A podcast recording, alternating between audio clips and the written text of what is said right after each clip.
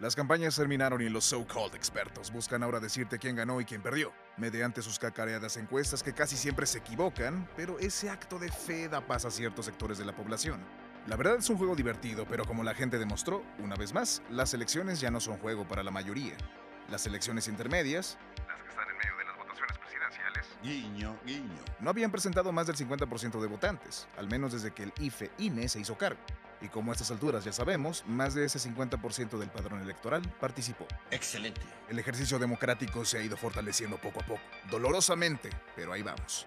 La gente ha demostrado que puede enamorarse de un político y de aquello que representa, pero si este no responde a las expectativas que él mismo se ha impuesto, bueno. La gente suele castigar la decepción y los mediocres resultados. Por otro lado, lo que molesta y frustra de los partidos políticos de antaño es que se levantan las manos entre ellos celebrando su gran resultado y el gran revés a Morena, llenándose la boca de autoelogios y discursos de victoria. Pero la verdad es que el avance de la oposición no fue necesariamente por ellos. Sin embargo, las realidades de cada partido opositor son diferentes. Veamos. El PRI. Podría considerarse el gran perdedor de esta elección. No ganó ni una sola gubernatura y sus resultados en cuanto a diputaciones fue... meh. Ni siquiera el estado del actual presidente del PRI se ganó. ¿Qué hubo? ¿No que los mexicanos somos de mala memoria? Sigan menospreciando a la gente, ojetes. Síganle, culeros. Van bien. El PAN. ¿Ya huele a peda?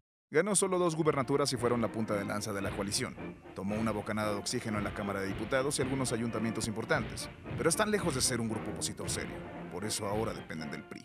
Aunque les cague aceptarlo. Andrés los obligó a convertirse en el PRIAN. ¿No les da pena? ¿Qué dirían los líderes históricos de ustedes? Aliándose con el PRI y el PRD para poder seguir siendo relevantes. ¡Qué bajo han caído! PRD.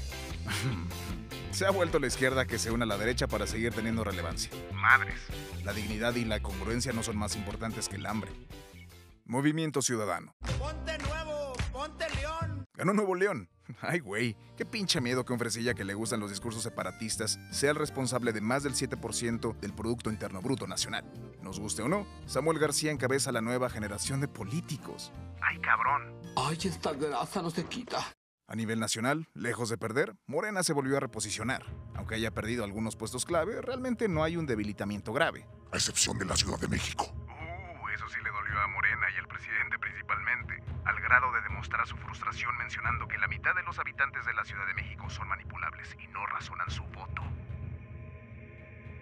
Sé que han visto los memes, literalmente la ciudad se dividió en dos. Al oeste, la alianza del PRIANRD y al este, Morena y sus aliados. Aguas Andrés, que en una de esas te quedas sin candidatos para el 2024, porque esperamos con todo el alma que Noroña o tu compadre Salgado Macedonio no estén en tu lista de presidenciales. No, Andrés. No. Ahora hablemos de los aliados del actual gobierno. El PT le fue... meh. Es como el PRD es al PAN, el PT es a Morena. Parásito de izquierda que vive del trabajo de otro partido más grande. Por sí solo este partido es casi siempre irrelevante y siempre serán recordados por cobrar cara su cooperación con el presidente.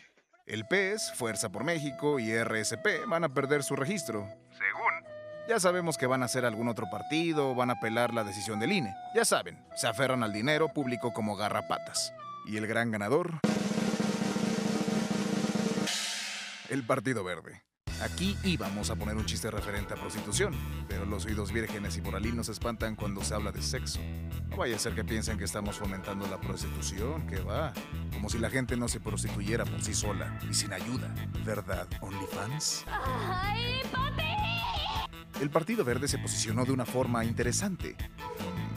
Creo que es necesario hacer esto. El partido se posicionó de una forma interesante.